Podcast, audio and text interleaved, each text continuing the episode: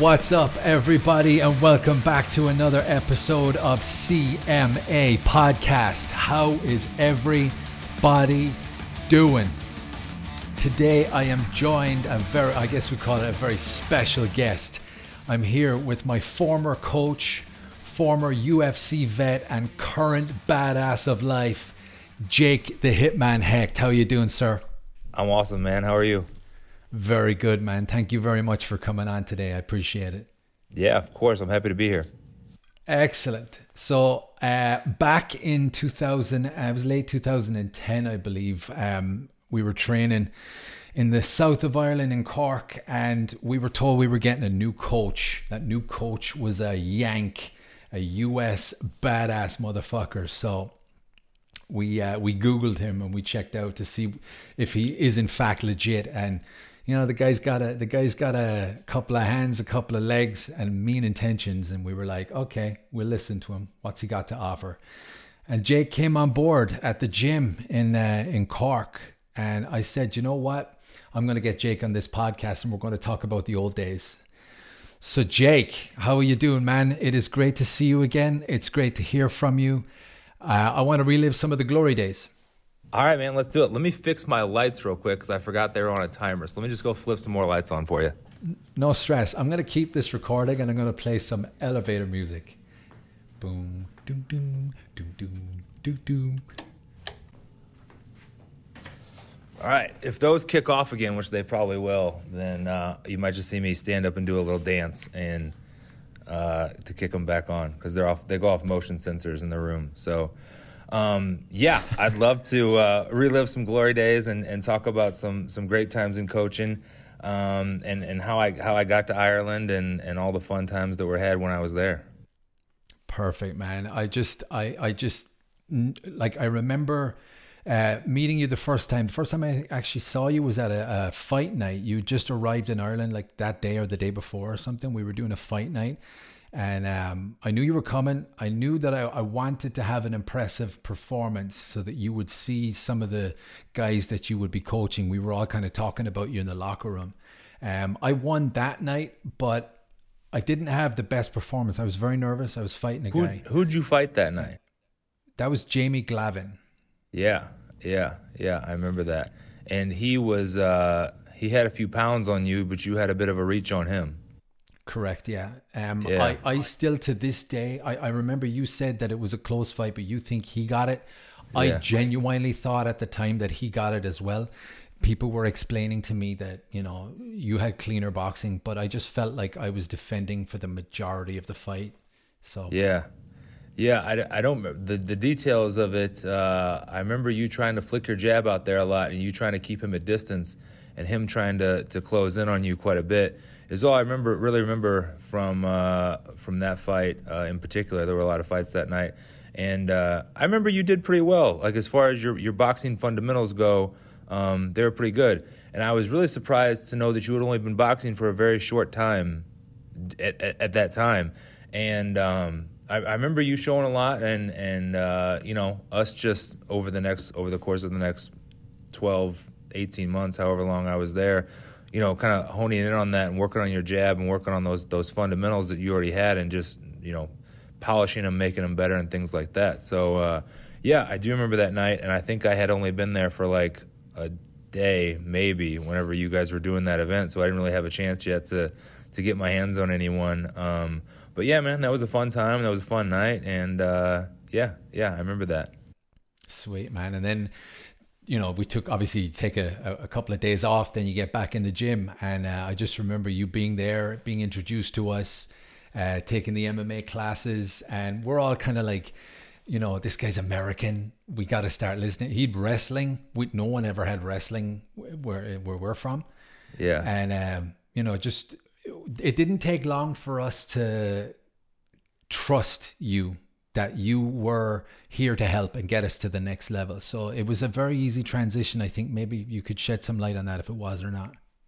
Yeah, I mean, I, I thought it was great. So how I how I actually got there is I fought uh, Che Mills in Cage Warriors in uh, London, and that was the roughest fight of my life. He, uh, I was I was set on taking him down to the ground and finishing the fight on the ground.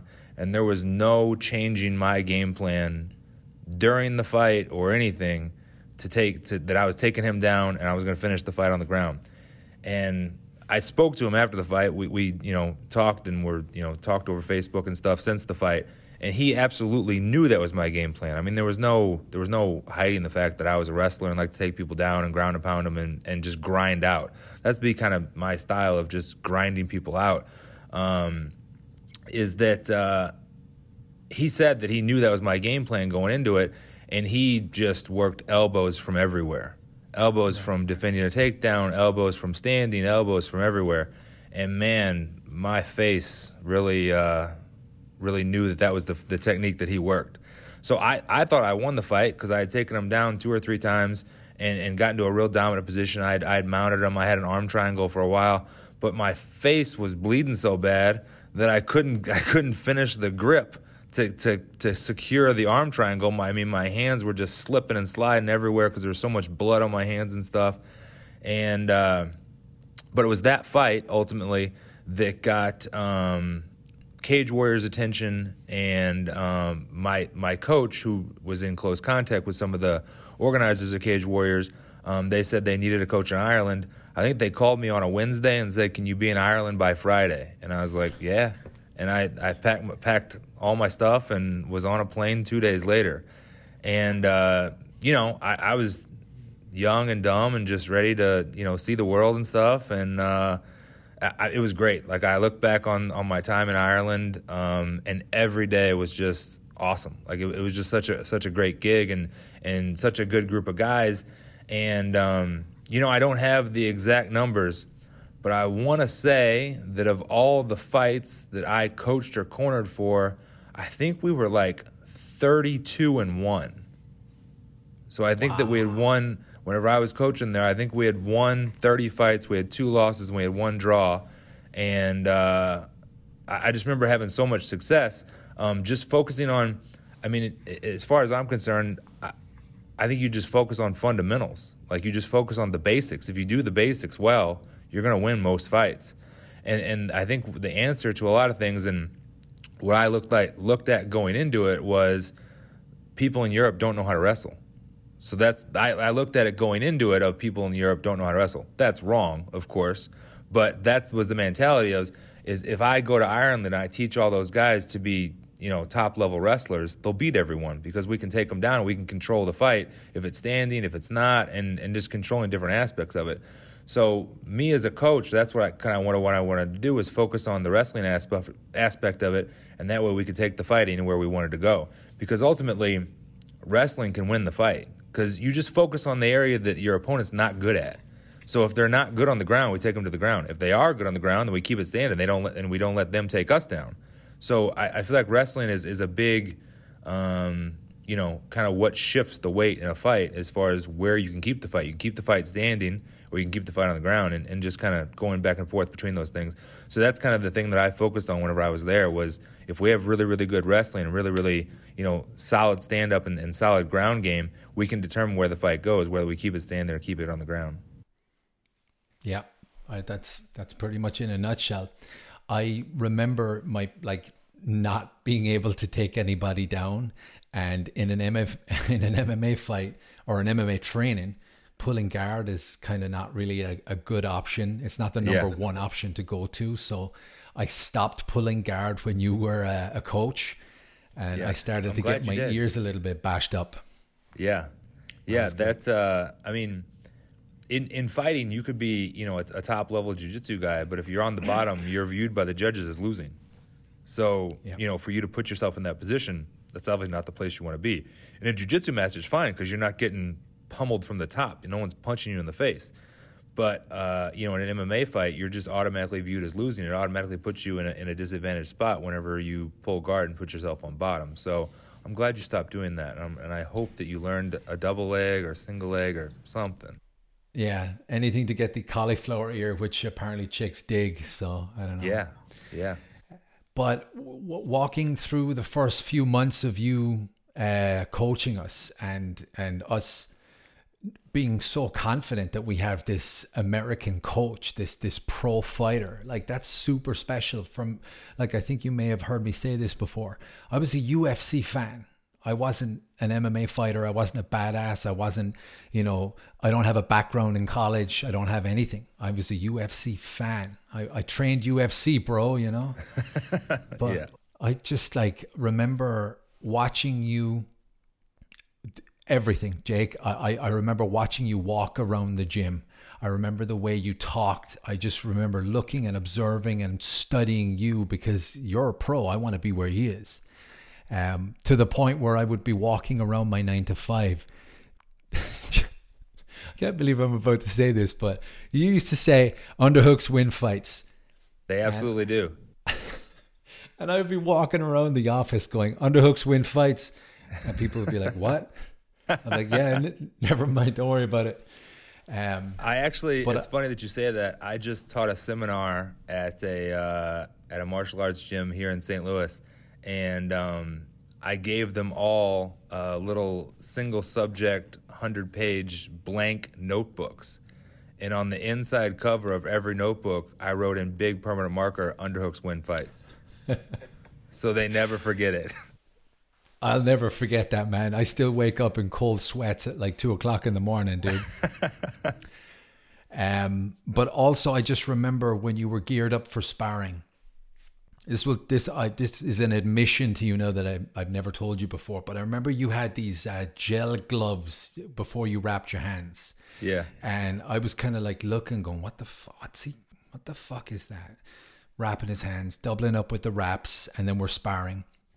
Like the next day, I went to a sports shop, and I'm walking around the sports shop, and I'm like, "I need um." I need gloves. And they're like, what kind of gloves? I'm like, I don't know. I just need gloves. uh, so he puts me in the direction of like cycling gloves and I said that they're too rough like I need something to go over them. And he's like ah you mean like weight gloves like gel gloves? And I'm like yeah show me them. Next night I put on my gel gloves I wrapped my hands and I wrapped them in front of you so that you would see me do it. And you're like huh doubling up huh? And I said works for you. So I was, I was so at the time whenever I was there I was just I still am riddled with hand thumb problems. I mean, run your hands into things every day, six hours a day for eight or nine years. Your hands don't really appreciate it. So I mean, I still have. I mean, I'd say that my hands are probably the the the thing that's worst on my body as far as you know feeling the effects of 12 years of mixed martial arts. Um, so I would always double wrap my hands or wrap them with tape or just anything I could do to kind of avoid breaking them again.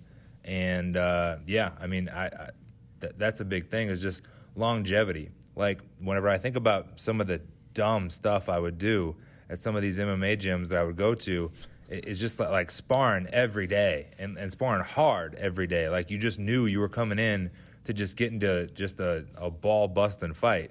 I mean, th- there's no, you don't need to do that. Like, you, you, you know, you, you, you go and work on your technique and, and work on different things. And I mean, there's something to be said for you know going and busting your ass and and getting hit that hard every single day. But as far as longevity goes, that's not the way to that's not the way to go about it. Um, but yeah, you, you mentioned that that gel wrap and and I mean I would I tried everything I could try to to try and fix my hands and it still hasn't worked. But um, yeah. yeah. yeah. I just remember uh, it, it helped me so much because I had so much more support. I was coming out with less pain uh, from not, not even sparring like pain, but just bag bag work, hitting the yeah. heavy bag. It just it helped me so much. Yeah. Um. And and then I just learning more and more from you each week. I went. I like we had the MMA fight team as opposed to like the specific classes, uh, which was great in itself. I just remember learning so much so quickly from the hard sparring that we were doing. And and then it came to my first cage fight. Like I you know, the MMA leagues where we do the MMA on mats, yeah. like yeah. a jiu-jitsu tournament. Yeah. Um but then August of 2011 I had my first MMA fight and you know the guys at the gym were kind of holding me back. I wasn't ready. I was I was training, I was learning, I was getting better and better, but I wasn't quite uh, lights, camera, action ready, you know. But Um, that fight happened in August of 2011, and about three weeks before the fight, you pulled me aside. Best lesson I ever learned. You said, "Don't think you're ready for this fight. If I don't see an improvement in a week, we're going to pull the fight." And that's the fire that was lit under my butt, dude. That was I'll never forget that, man. That was amazing for me. Well, going back to, I mean, I, I would consider my my time in Ireland pretty successful because I mean, you can measure it off of how many people won, how many people won their fights, and um, you know, I think I'm a better coach than I am a fighter, um, and uh, you know, whatever lights lights a fire internally, or I, I'm not going to let my guys represent the gym or represent me and, and my coaching if they're not ready. So, um, you know, I, I, think that you made a lot of improvements, and uh, you know, I, am glad that that fire was lit.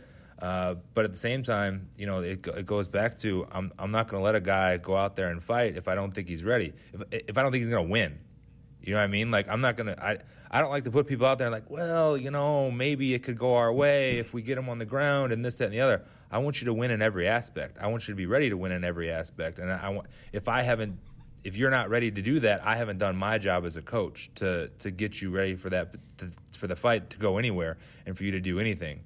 And, and, that was always my philosophy of, if I don't think you're ready, you're not fighting. Um, because, like I said, I want you to win the fight in all aspects of the of the game. You know. Yeah, that was a Friday night. You pulled me aside. Um, I went home and I cried for about two hours. I just was like, I suck at this game. I'm not going to be able to fight in three weeks. I'm going to have to tell all my friends who I told I'm going to be in the cage to be a badass that I'm I'm not a badass anymore. Um, so I think I watched like I don't know some fucking TV series and woke up on Saturday morning and just went running and I went back to the I don't think we training that weekend but on Monday um you basically put me through uh, Shark Tank for the week and yeah. what's bloqueo I was thinking about bloqueo during the week. What what is that again? Oh man, it's been was... it's been so long since I've even heard that word. Because before I came to Ireland, I had these two uh, Brazilian coaches, and uh, I w- okay, so I want to say bloqueo is whenever uh, you're not allowed to throw punches, but yes. your sparring partners are. So yes. you can only wrestle them. You can only take them down, and that's how you measure your success. Is that you're only allowed to take them down off of their strikes, and man, that's a hard lesson because uh, when someone's allowed to hit you and you're not allowed to hit them, you can only wrestle them or only tie them up. It teaches you real fast how to use your body and, and, and use the cage and use everything to, to kind of stay safe and, and not get your head knocked off. So, yeah, yeah I remember. I haven't even thought of that word or that drill since you just said that. So that's funny, man. Amazing. I remember that so much. I had bloqueo, which that's what that was, and Shark Tank with the the fighters, like the fight guys that were that were ready for that fight night. Um, you know, I, I just I had to impress you was my philosophy here. I, I can't let Jake pull this fight. I need to get this going. And that week, I'll never forget that week for as long as I live. That's the the week I grew a pair, I think we'll, we'll say. Um, but I, I trained my ass off just to I, I guess it should have been done for myself. I think I might have done the right thing for the wrong reasons. You got to dance. We got motion sensors, motion sensor lights. Got it. Fans are looking for a, a dance next time. Okay, I'll see what I can do. I'm I'm not going to editing that out, by the way. That's staying in. All right. But uh, yeah, what uh, basically th- that whole week uh, two, three weeks before the fight, right up until the fight, I just was like, I gotta impress this guy because I don't want to let this guy down. I, I think I put you in a position where you have to make a decision about me, and I think that was what pissed me off the most. Um, but hey, I got through it. I don't think I even asked you, "Am I okay to fight?" I think I just it was just assumed because I'd done so well that yeah, week. Yeah, and, and I th- and I think I mean, I've put I've put other people in that situation, and and you can see. You, I mean, it really tests people's character on if they're gonna put in the work, put in the time, I mean, it's hard, man. Like that that's a hard thing to do. To, to put in that many hours sparring and, and to literally get your ass kicked like that for weeks and weeks and weeks. Um, a lot of people go the other way and, and they'll say, ah, I've put in this much work and he doesn't believe that I can do it, so fuck it, I'm done and, and you know, I, I can or, or, or whatever. So a lot of people go that route and they say, you know, well, it doesn't matter, you know, I can work as hard as I want and and it, it's it's not gonna I'm not gonna be able to do it and, and blah blah blah. But that's not the case. I, I was looking for exactly what you did and, and, and putting in that amount of work and putting in that amount of time and you know whenever you every time you go through a fight camp like you learn certain techniques and you learn certain things but more than that is that you grow mentally because you know after being through that fight camp and after doing all of those things how much you can accomplish and how far you can push yourself. So every fight camp you go through and every time you get ready for it, your bar gets raised and your bar gets raised and your bar gets raised to where, you know, like you can measure yourself on, on different physical accomplishments and things like that and look back at all the things you've done and just say, oh, I mean, I, I can do a week's worth of Shark Tank or I can do, you know, three hours worth of bloqueo or, or whatever you're doing to, to keep building that up and, and build those layers up of um, you know that that mental toughness or that mental fortitude to get through it. So, like I said, a lot of people go the other way and they say, ah, you know, I, I tried my best, but it didn't work out. And in the fight game, that doesn't work. You know what I mean? Yeah. If, if you get to the point where your coach says, ah, I don't know, I don't know if you're really ready, and you say, ah, you're probably right, I'm not ready, you're probably in the wrong game.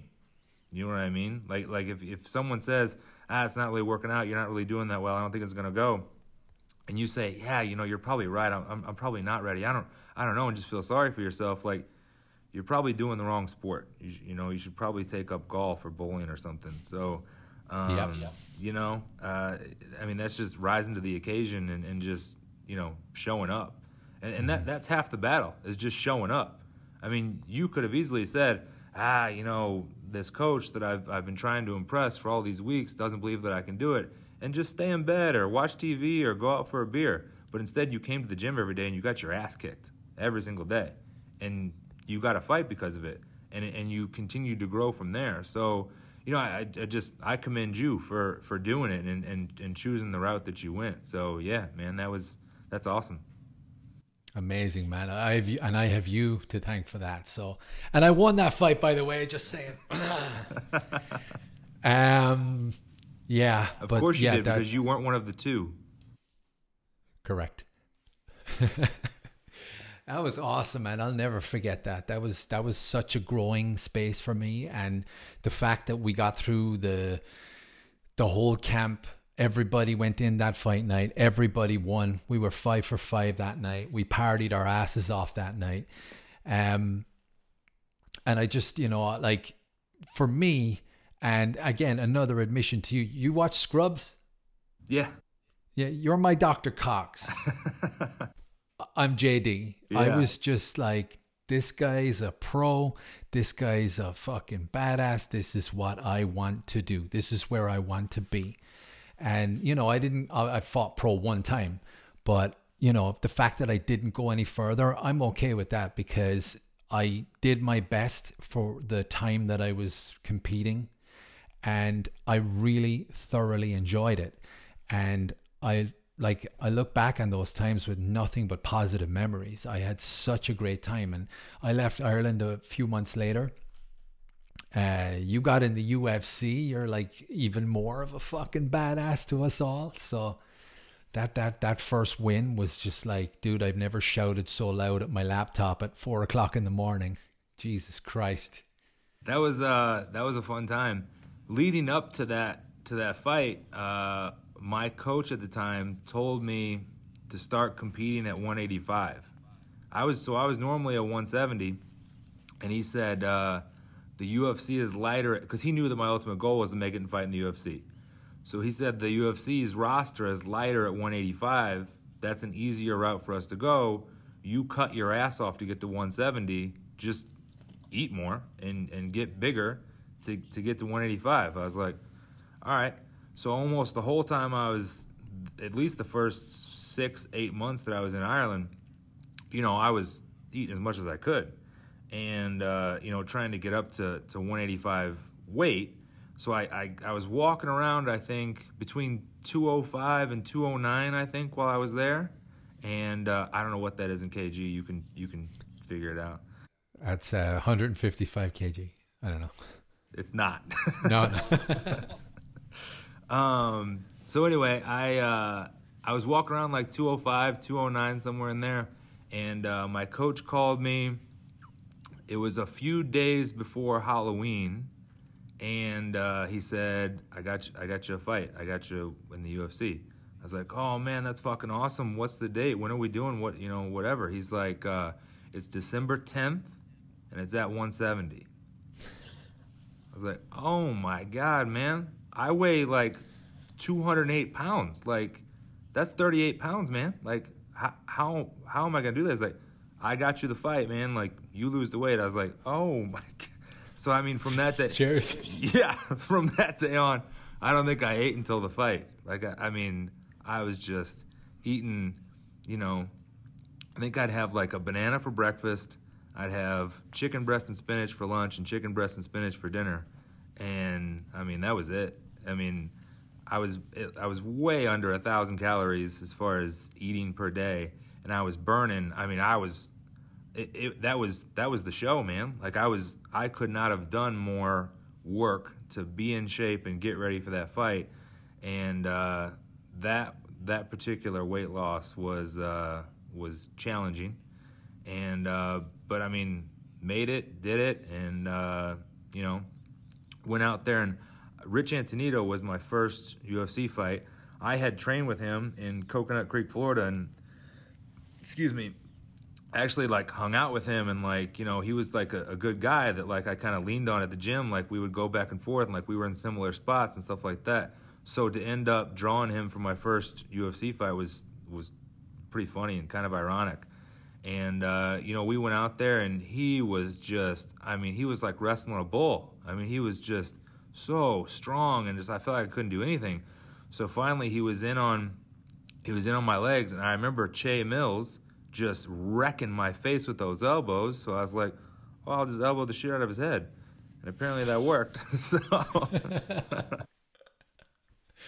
Beautiful. Oh man, that was amazing. There's this picture. I think you might have had it as your profile picture before. I'll post it after we wrap on this one. But you're just like, just. I mean, I guess that was the weight cut, probably.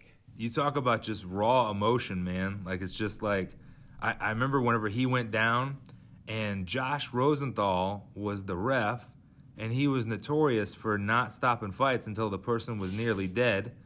And I think I hit uh, Rich with like 29 punches after he hit the ground asleep. I was like, man, you gonna stop this anytime? Like, what do you what do you want me to do?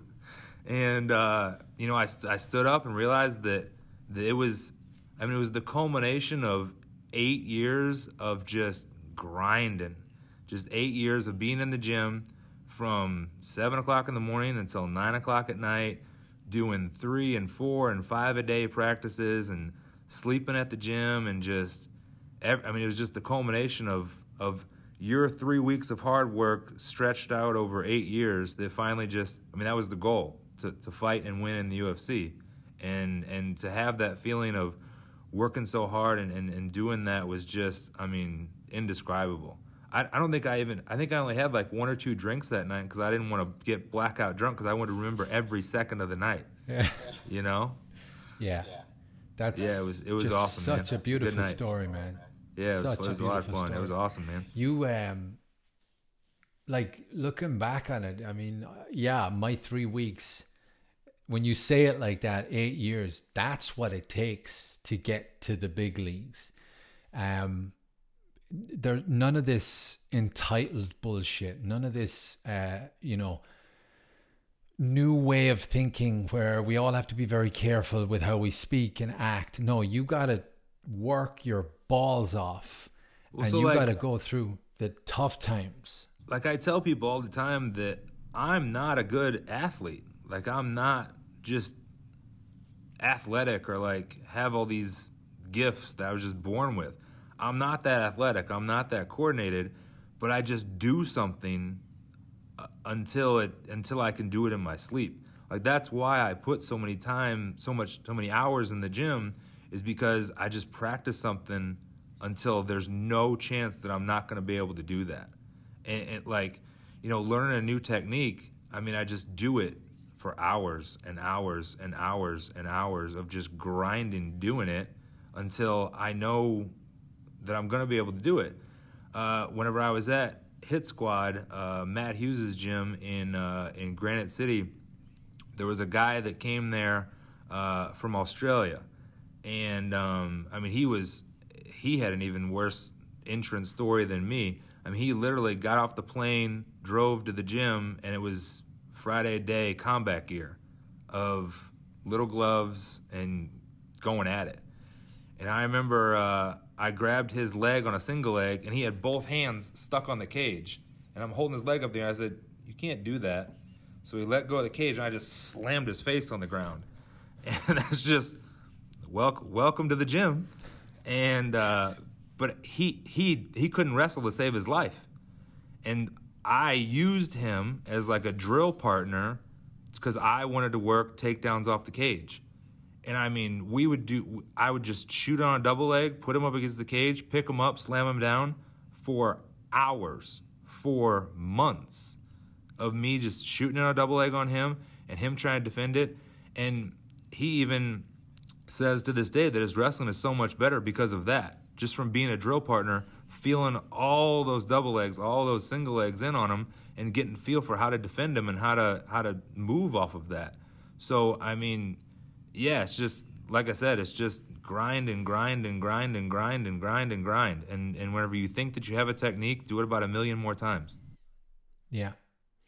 I'm glad you're saying this because I got a couple of people in my class that are beginners and they're frustrated that their technique is not getting any better um, after two months. You know, oh and man! I keep saying you're you're doing just fine keep going, keep grinding, keep being consistent, keep coming to class, keep drilling. It'll come. That's, I mean, that's one of the things that drew me to mixed martial arts and, and I guess kept me there is that I think it's the hardest sport in the world. Like it's it's just you have to be good at so many things and it's so hard to get good at those things. Boxing is a dumb sport. I mean, I don't mean it's a dumb sport. I mean like your body's not supposed to do those things as far as moving your left foot and your left hand and pivoting on your right foot and just twisting this way and that. like, like just the way that you generate power off of punches, like your body, it's, it's, it's unlike a lot of other sports, and your body's not meant to do that. So to get your body to do that in a split second reaction to what other people are doing, it's very hard to do. So, I mean, it takes months and months and months of just throwing a jab, throwing a jab, throwing a jab. And I mean, that, that's just what you have to do. I remember I had a guy that uh, I'm still friends with here. His jab was horrendous. I mean, it looked like a six year old girl kind of blowing bubbles with her left hand. I mean, it was so bad. But I mean, that's all we did. Every day he came in, I, his entire practice sessions were just go on that bag and throw jabs. That, that's all you have to do because I want your jab to be better. So, I mean, he spent, it took him eight months to learn how to throw a jab. And now he was getting ready for a fight, and in his fight, he beat the holy fuck out of the person, and his jab was spot on. Smacked the fuck out of the guy with that jab. And, and, and he'll tell you to this, to this day, that's his best punch because we just worked it and worked it and worked it and worked it and worked it. And I mean, yeah, man, you just gotta. That that's kind of the the boring thing that a lot of people don't see. You know, they see these highlight reel knockouts and stuff, and they don't see how many times that you threw that spinning back kick or threw that you know right elbow or or whatever does the job in the gym. So yeah, mm-hmm. man, it's just grinding. Yeah, that's literally it. You just got to keep drilling. You got to keep going. You got to go through the pain of repetition over and over and over, and that's what gets you there. Um, and again, I'll bring it back to my days with you. We would be in the gym, we would be throwing 50 kicks on the bag, takedowns. Uh, the, the, your favorite one, the, uh, my favorite one that I used to get from you was the fake overhand to the single, single leg. leg. Yeah, yeah. beautiful, beautiful move. Um, I didn't actually get it in a fight, but I just, you know, I still remember it today. I still practice it when my wife isn't looking. Um, but uh, yeah, what I wanted to also talk about was one of my favorite memories of my stint at the gym with you. You had just beat this guy uh, in, I think you fought in Amman Jordan. Yeah. We watched the fight from the gym, and you, when you got back, you assassinated this guy in three rounds. Uh, you got back from the uh, trip, and I was advised that you didn't like the pictures because you looked a little um, heavier than what you thought you would look. And I was advised not to let you know about this. You got to do your little dance. Ah, that was awesome. You were just off camera, but I'll try and edit that in. Uh, so, long story short, I was told not to pick you on it, but I decided, hey, I I I, I got to pick this guy on it now, you know. Uh, so I think I made a gesture, or maybe there was a f- finger in the stomach or something. I don't know. Yeah, I think I so. remember it very clearly. Um, and you got upset with me, and uh, you I think you you injured your hand, or there was an arm injury. Yeah, I, I broke my hand in the third round of that fight. Yeah. And you basically told me when this hand heals up, I'm in big trouble. Yeah. And uh, yeah, it took three weeks, four weeks for the hand to heal up. Well, it, it healed. So fun story about that. Uh, I I broke the hand throwing a, a fake takedown an overhand right and cracked him pretty good.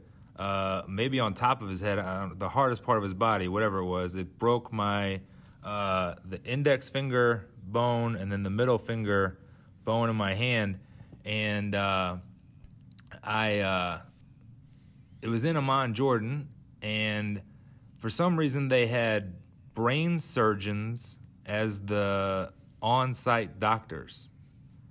I don't know why. They said they got some big pay bonus for being there. So they take me to the hospital there in Jordan, and we just walked right past this overflowing waiting room. And I swear to God, I'm not making it up. There was a goat in the waiting room. so they take me, they take me back to this. Uh, I mean, it, it looked like a cleaning closet. So it's just this cleaning closet, and there's this one guy in it with this little lamp on the side of the room. And they sit me down, and he has me fold, he has me bend my hand back like this, and he has a sink in this closet, and he's making plaster, plaster strips in the sink. So he has me lay my hand like this, and he plasters it in place, it's bent back like this. Like that. And I remember, so I shortly after that trip, I went to Spain to run with the Bulls, and a lot of beers were involved. And I was like, I think my hand's healed. Like I shouldn't, I shouldn't run with this cast because what if a bull stomps on it or something? So let's take the cast off. So I went to a t-shirt shop and got a pair of scissors from the t-shirt shop and started cutting the cast off. And I looked at my hand; it looked like there was still a golf ball sewn into my hand. I was like, "Oh no, let's put the cast back on." So I bought one of those red scarves that like the um, matadors wear, and wrapped a red scarf around the cast, super super tight. I was like, no, we got to keep the cast back on for me to run with the bulls. So whenever I got back to Ireland, uh, the cast came off, and I couldn't I couldn't make my wrist straight because it had been stuck like this for eight weeks. So finally, after a lot, a lot, a lot of PT and a lot, a lot of bone scraping, for lack of a better word. I saw a physio there, and he would just scrape the holy shit out of my hand and, and work out all the kinks and stuff. And finally, one day, he just grabbed my wrist and goes whack and just snapped it. And I was like, oh, yeah, it's fixed. And then I think I had to score to settle with you. And so I said, yeah, we're, we're going to spar. And I probably threw, how many rounds did we spar? Well, backtrack to what you tortured me with first, which was the slow hand wrap while looking right at me. I don't remember Never that. forget. I remember every fucking moment of this, bro, and I deserved every bit of it too. Uh, Yeah, I think we did Now three let's rounds. now let's now let's remind everyone that I was a 170 pounder that was asked to fight at 185, and this fight was at 185. So I wasn't the the toned person that I was at 170, and you decided that there was some talk of Pillsbury Doughboy or something in there. I think, I and just- uh, yeah, you had to be uh, you had to be quieted. I had to be sh- uh, shunted as an example. So yeah, you you were I was the dummy. I was like uh, in a headlock, and I got my two fingers, and I just went boop, and you were like, "The fuck are you doing?" And I just went, "Ah, no, it's I was doing that to your friend, your new friend." Yeah, yeah. And I saw your eyes, the white of your eyes, bro. They they could have filmed uh, Game of Thrones on on the white of your eyes. Uh, so your arm healed up, the slow hand wrap while looking right at me. And uh, three rounds later, uh, I couldn't walk. You blitzkrieged one specific part of my the meat in my thigh. Uh, I want to say I did well in that, not to cry, but uh, it was it was an emotional time for me for two weeks. I couldn't move. I couldn't tie my shoes. I couldn't wipe my butt. I couldn't work without the pain of of my fucking leg. Um, but I deserved every bit of that. So again, I have you to thank for that. I'm glad we worked that out, and it was just a a mutual understanding of I don't know. Um, you get what you get.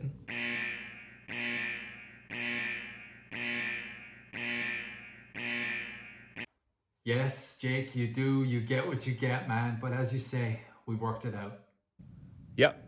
We, uh, I, I think that there was a, a mutual understanding after that that uh, if I want to relax a little bit between fights and have a few beers in Spain, then you should probably keep your mouth shut I should probably respect your decision. for the longevity of your left leg. Yes, that was intense. But, you know, again, these are stories we look back on with some regret, with some uh, visions of, of positivity. Uh, I look back and laugh. I, I look, at that time, I, I cried. I cried when I went home. What are you going to do? Um, but yeah, all wonderful memories, man. All wonderful memories of a, a great time at the gym where I, I learned, as I said before, how to grow up here and, and just you know, learn how to be a man and, and, and do things the hard way and not have everything handed to me, you know? going back to kind of the gym life and just the way things were back then, I had never realized that I'd always said, get a sip before we did some god awful conditioning. But you guys pointed it out that whenever I just, I, it was just an unconscious thing. I said, get a sip before we, before we did something. And one day you guys pointed out, like, oh God, he said, get a sip. I'm like, I don't know what that means. But I get, I, and then I realized that after that, that I said it every day of get a sip before we, you know, took cars outside and pushed them down the parking lot or, um, you know, had to do sprints backwards uphill or, you know, did Shark Tank for 20 rounds or whatever we did.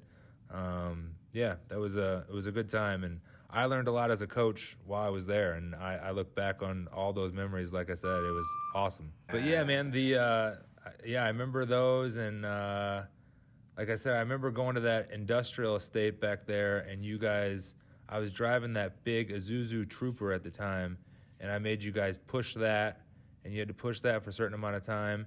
And I can remember being out there well into the night when it was very, very dark, and you guys continuing to do those sprints because no one could get the right times, and and no, no everyone kept slowing down, and I couldn't understand why. Which I mean, it's totally understandable, but uh, yeah, I remember we were out there for hours one night, well into the dark, uh, running and uh, having a tough time of it. Yeah, and I, I think we we knew that we were doing like I say we, I can't speak for anybody else, but for me for definite, I knew that um it was it was a good thing because it was building my cardio. My cardio at that time, I was at my physical peak. Um maybe not muscular fucking physical peak. You used to make fun of my what you call it, seventy year old body. I was Yeah. super skinny. Yeah. Um, but I just remember being a cardio machine, being able to go many, many rounds of sparring in the gym and not feeling the tiredness as quickly as some others, you know? Yeah, and like uh, I remember my first pro fight. So in the states, you can have, and I, I think in Ireland also, you can have amateur fights. So I had uh, I had nine amateur fights. I knocked everyone out in the first round except for my ninth amateur fight. I triangled them in the in the second round, and I had just learned what a triangle was. I think that week, and uh, I had a new coach. He was from Miami, and uh, he came in. He's like, "You're ready for a pro fight for sure. Like, we're, we're gonna get you a pro fight." And I was like, "All right, man, cool. Yeah, I, I, I think I am ready." And um, I, I just kind of blew it off. Like, I, I just kind of like, I've I've knocked everyone out. Like, th- this is gonna be, it's just gonna go like every other fight. So I mean, I trained for it, but it wasn't like some big epiphany of, "Hey, you're a pro fighter now." Like, this is the big boys. Like, you have to, you know, learn. And it was a little different in that most of the people, like in Missouri, would do like a local, regional Missouri type circuit. Whereas this coach had all of his contacts in Miami. So he got me my first pro fight in Miami. So the first first pro fight I had was against this jiu-jitsu world champion guy, and I barely knew what jiu-jitsu was. So I remember I, I kept hitting him with like standing combinations and then dropping him. And then I would just jump into his guard because I'm like, oh, he's almost done. I'm about to knock him out. So I jump into his guard, raining down punches, he'd be throwing up triangles, arm bars, sweeping me. I mean, just no problem. Like, and then I'd, I'd just fight for my life to get back up. I mean, he put me in a triangle, and I just the only thing I knew how to do was pick him up and slam him, and and he'd get me an arm bar, pick him up and slam him. Like it's the only thing I knew how to do, and I ended up losing that fight on decision. But I remember in in the last round, I was so tired. I mean, I I could barely keep my hands up, and from that point on, I was like, I'll never get tired in a fight again, and that's where I wanted to teach or to to get into everyone I ever coached is that you've never had a fight whenever you're in the ring with someone and you can't lift your hands up. Like it's just the worst feeling in the world. And that's the easiest thing to fix. Like it, it's hard to teach people technique on, you know, how to throw a proper, you know, left hook and, and combination and, and, and, you know, mix in with Thai kicks and knees and everything like that. It's easy just to run someone to the ground until their cardio improves. So that's the easiest thing to fix. That's why I was focused on just your cardio was not going to be what you were going to lose because of. Yeah. Back back when it was a Oh geez, I don't know. Just all these memories going through my head now of, of, of you putting us through this horrible sweat induced training, but that you would do it with us. So it wasn't like we were just being militarized into these things. You you were training along with us. And that was the biggest motivational factor for me at that time. It was just that, you know, we had this amazing coach who would train with us, who would get, you know, you get your elbows greasy with us. And Yeah. again, wonderful, wonderful memories of those hard days training that that built our character along with our technique and our cardio. But for me, Yeah. I take away from all of this is my character that I built, that no quit mentality that you taught me. Like Kieran, Justin, few of the other guys at the gym that trained with us, you got to do your dance. I'm leaving all that in. Um, yeah, they, they taught me how to tie my shoelaces and walk, but but you taught me how to run, man, and I'm I'm forever grateful for all those memories. Well, that's awesome, man. Like, there's no greater compliment that you could give me than than to say that you know I had that kind of impact, or or you know you've gotten to where you've gotten to today because of some little snippet or some little excerpt from from my coaching. So really, man, there's there's there's no greater compliment you could give me than to say that you know you took something from me and and you're trying to pass it along to someone else also. Yeah, that is exactly why I'm here. That's exactly why I wanted to reach out to you and, and get you to have a conversation with me here because I am in a unique position that I've never been in before. Uh, I get to see people when they're at their peak and they're at their best technical, uh, technically when they're sparring, when they're when they're winning. You're back. Yeah. It's okay. Sorry. Uh, I get to see people when they're at their peak, and I get to see people when they're technically at their best. But I also get to see people when they're at their most vulnerable and weak. Um, and that's a unique feeling for me because I've been there. I've certainly been there with you. You've seen me at my weakest. You've seen me at my most vulnerable. You've seen me being complete, completely done in the gym. And you know, I picked myself up and I made sure that I, I, I didn't quit. And I learned all that from you. And I'm, I'm trying to pass this on to everybody else who's under my instruction now. Hey, keep going, keep pushing, keep drilling, keep jabbing, keep going, you know? Yeah, and and and there's so there's so much mental aspect of the game that gets overlooked as far as um you know performance anxiety and and and things like that. Uh, I can remember I had a coach here in the states, um, really really good Muay Thai coach, and wanted to compete. Uh, in I mean, he'd been to Thailand a bunch of times and and and things like that. But he had so much performance anxiety when it came to fights, and that I so I would corner him and he would corner me, and he would just I remember him in the locker room just being a mess. I mean, this is a guy that I mean he is really, really, really good as far technically sound Muay Thai. And I mean, he'd just be a mess in the locker room, just, oh man, what about this? What about this? What about this? I'm like, man, just go out and just treat it like a sparring day, like just relax. But so many people, when you have them in the, in the in the in the locker room before you're about to walk out there, it's a big emotional adrenaline rush, like crazy time. And to see how people respond to that, and to see um, you know what they do and how they perform. That's why you have to train so hard in the gym. But it's also, like we said, a big mental hurdle to get over. Is his big thing was all these people that look up to me and that I coach and try and teach are going to see me perform. And what if I don't what if I don't perform up to par? Or what if I don't do well? Or what if I lose? And it's just like all you can do is just train your ass off. And if you know that you put everything you could into every session you could, like win or lose, that's all you can do. You know, like we talked about earlier, you grow mentally and you get past all these mental hurdles with every fight camp that you go through. And really, you get more confidence and you can go into a fight more relaxed, knowing that you did everything you can do. If, if, if they if they did more than you or if they have better technique than you or just there's so many ways you can lose a fight so, you know, to say, what if I lose? Like, who cares if you lose, man? Like, go out there and, and, and do what you know how to do and do what you've been trained to do. And if it works, it works. If it doesn't, there's another fight. Who cares? You yeah. know? But that, that's a really hard thing. It's easy for me to sit here and say that. And it's, I mean, I had a, a lot of performance anxiety whenever I was, you know, going through and doing what I was doing and, and, and things like that. And, you know, saw a sports psychiatrist and, and things like that. And there's a lot of, mental aspects of the game that aren't really talked about as much as just getting in the gym and grinding. But that's a big aspect of the game because if your mind's not there to perform, like your your body's not going to respond properly. So you know that that's also a big aspect of the game of having that confidence through training.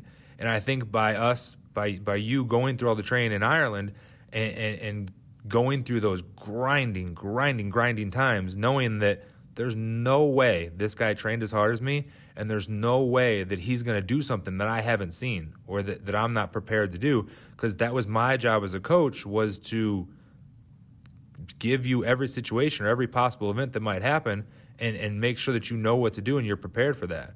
So I, think that's one thing that that as a coach I really liked doing was giving them that confidence of you've done everything you can possibly do. I know that going through every session with you and, and being there and being a hands-on coach, I know that you've done everything you can do.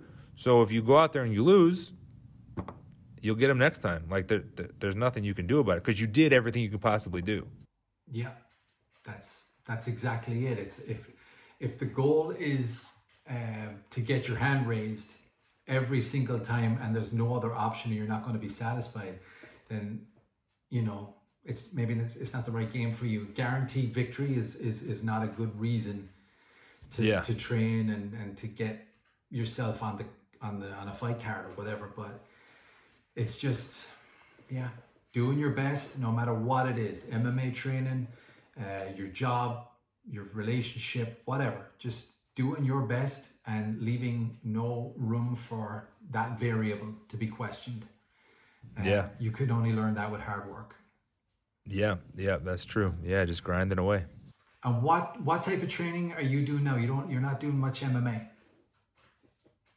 I train people every once in like I coach like some striking, I coach some jujitsu here and there. Um, I I try and get as many like rolls and, and stuff. I mean, it's been years since I've sparred or like done any like striking or anything like that. Um, I've gotten into uh, triathlons recently, and uh, my wife and I were watching a documentary on uh, the Iron Cowboy. Do you know who this person is? No. So he did uh, 50 Ironman triathlons in 50 different states in 50 days. What? So, yeah. So an so an Ironman triathlon is 2.4 mile swim, a 112 mile bike, and then a 26.2 mile run. And he did all that, like I said, in 50 different states in 50 different days, or in 50 days. And uh, my wife and I watched that documentary, and um, she kind of jokingly jabbed at me, similar to how you did, um, of I bet you couldn't do one Ironman. And I was like, okay. So uh, I spent the next 10 months uh, training for it. And uh, in 2019, I did my first Ironman. And uh, it was, it's a, it's a different type of mental toughness to, to go that long and just keep grinding and keep going and just, it, it, it, it's almost like, you know, every training session you're going against your training partners and your sparring partners. Whenever you're doing a triathlon, you're just competing against yourself. Like you're just, you know, a lot of mental games of, you know, you could stop now, or you know, you need to go faster in this leg, or like you need to get this time, and like things like that.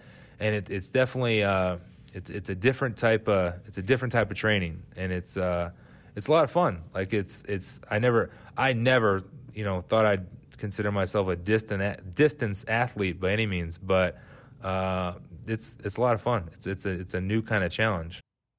Amazing. That that you said the 50, 50 and 50. I'm like, that is insane. I wouldn't be able to go on holidays for 50 days in 50 states. Right. Like I think, and I think he had, I think he has like four kids, and he brought his wife and four kids to all of the events. And it was cra- like, yeah, you should watch, you should watch the documentary. He, uh, I mean, it, it's a hell of an accomplishment, and he got it. He he did it, um, I think, to uh, raise money for childhood obesity. I think, and he he didn't make his goals, and and it was it was kind of a sad story that he wasn't able to to accomplish the, the fiscal goal that he was after of the cause of why he was doing it, but just the accomplishment of him doing it. Um, I mean, he, I think he tore like both labrums in his shoulders, both labrums in his hips, and like he was just having a rough time. But I mean, I'll never do that. I, I can promise you that that I'll never do anything like that. But just you know, get getting into it like that and and, and doing the Ironman stuff, and it's a lot of fun. And uh, since then, like since I've been kind of out of the fight game, I try and set like different goals for myself throughout the year. And uh, my goal this year was to swim a kilometer in ice water. So I went to. Uh, I, I spent about six months, I'd say, doing uh, ice baths. So I'd fill up this big six foot tube that I could stand up in with uh, 36 degree water. And I'd sit in it for just, I'd, I'd do rounds of it, like minutes. And, and I, I built up to where I was uh, sitting in that ice water for 30 minutes at a time because I thought that I could swim a kilometer in 30 minutes.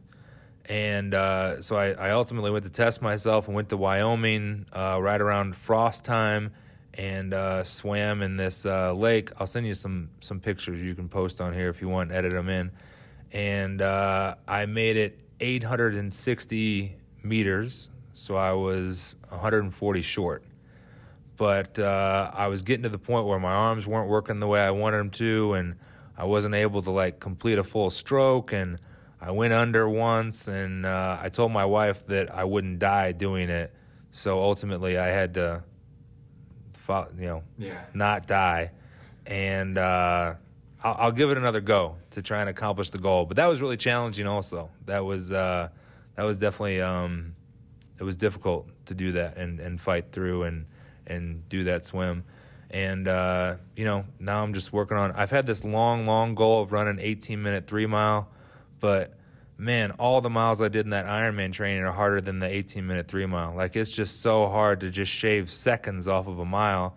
And like maybe a lot of people watching this, like, oh, an 18 minute three mile, that's not that bad. I weigh 220 pounds, so it's not like I'm, you know, some little 130 pound, five foot six guy sprinting around. Like I'm moving a lot of weight, so yeah. I'm working on it. I'm working on it. It's hard though. I would imagine. I, I am listening to you talk, and I'm I'm visualizing what that's even like, and I, am already getting cramps. Just like not, not for me. You you enjoy that, bro. Yeah. I'm a podcaster now, man. I, I'm on YouTube 24 seven, so uh, yeah, I'm happy with that. Yeah. But yeah, I'm uh, as as you know, I'm, I'm just happy you're doing well. I'm happy you, you look physically fit, man. You still look like you could take my head off, which is, uh, you know, it's possible. I'd rather just I'd rather just talk about it on here instead of actually doing it. Yeah, yeah. We we we we've had enough of uh, we've had enough of working it out. Yeah, yeah, yeah. Your left leg had plenty of working it out. Amazing, man. I think it's I think it's very unique for me to be in this position and to to as well have my guys listen to me talk to my coach because you know there's that circle of life type scenario going on here. And uh, i talk about you regularly at the gym when we're training about what my coach put me through and the unique position that we're in now where we can have it be uh, heard by my guys at the gym which is which is really cool i think.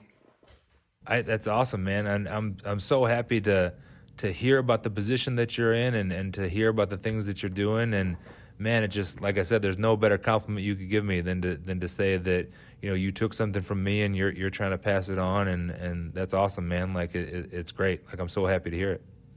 That's basically it, man. Forever grateful, and I would challenge anybody if they have someone in their life. If you have someone in your life that you have have have lost contact with or or just are grateful for a specific instance but haven't said thank you in a way that you have closure from i would encourage you to reach out. Um i, I i've never thanked you like i'm thanking you right now and i think that that's why i asked you to come on here. I wanted to show my guys where this all came from and it's it's from you I can't thank you enough, man. Like I really appreciate it, and and it, it really just it makes me so happy to hear that you are where you are and you're doing what you're doing, man. It, it's it's awesome. Excellent. Any final words, Jake, before I get you out of here, bro? Um, I mean, just if if you're uh, if you're you're passing along an awesome message here, man. Like I've I've watched a bunch of your podcasts, and I think it's awesome, and um, you know, it's just the, the fight game's hard, man. Like it's just it's it's hard to be patient. It's hard to build those skills. It's hard to build up those things, and and just it's a lot of perseverance. Like I said, it took me eight years of just every day grinding to to accomplish what I wanted to accomplish, and that was to fight and win in the UFC. And and uh, you know, I, I, look back on those memories and, and those time in the gym, and I wouldn't change anything about it. So, you know, I'm, I'm really happy that you're you're passing on the message of just you know hard work and grinding gets results and underhooks win fights. And uh, you know, is there. With with, the, with those messages, it's it's just uh, you know a road to success. You know, like right. uh, keep grinding, keep sticking with it. Underhooks win fights, and they'll get your get your hand raised. There you go, man. Awesome, man. This is this is really special for me, man. I really appreciate it. Uh, guys, if you have any appreciation for me, hit subscribe hit the like button, hit the dislike button. If you still don't like me, I don't care. Uh, comment, share with your friends, Spotify rate and review, Apple Podcast rate and review. Send me a private message saying, hey, Dave, you're fantastic. Keep it going. I don't give a fuck. Jake, thank you very much for coming on, man. I really appreciate your time. It has been an absolute pleasure for me to just talk this out and, and tell you how much you mean you meant to me and you still mean to me today. I really appreciate everything you've done for me, man. Thank you, Dave. Like I said, can't thank you enough for having me on. I really appreciate it. Thanks. Awesome. Take care of yourself, bro. We'll be in touch again. All right, sounds good. Thanks.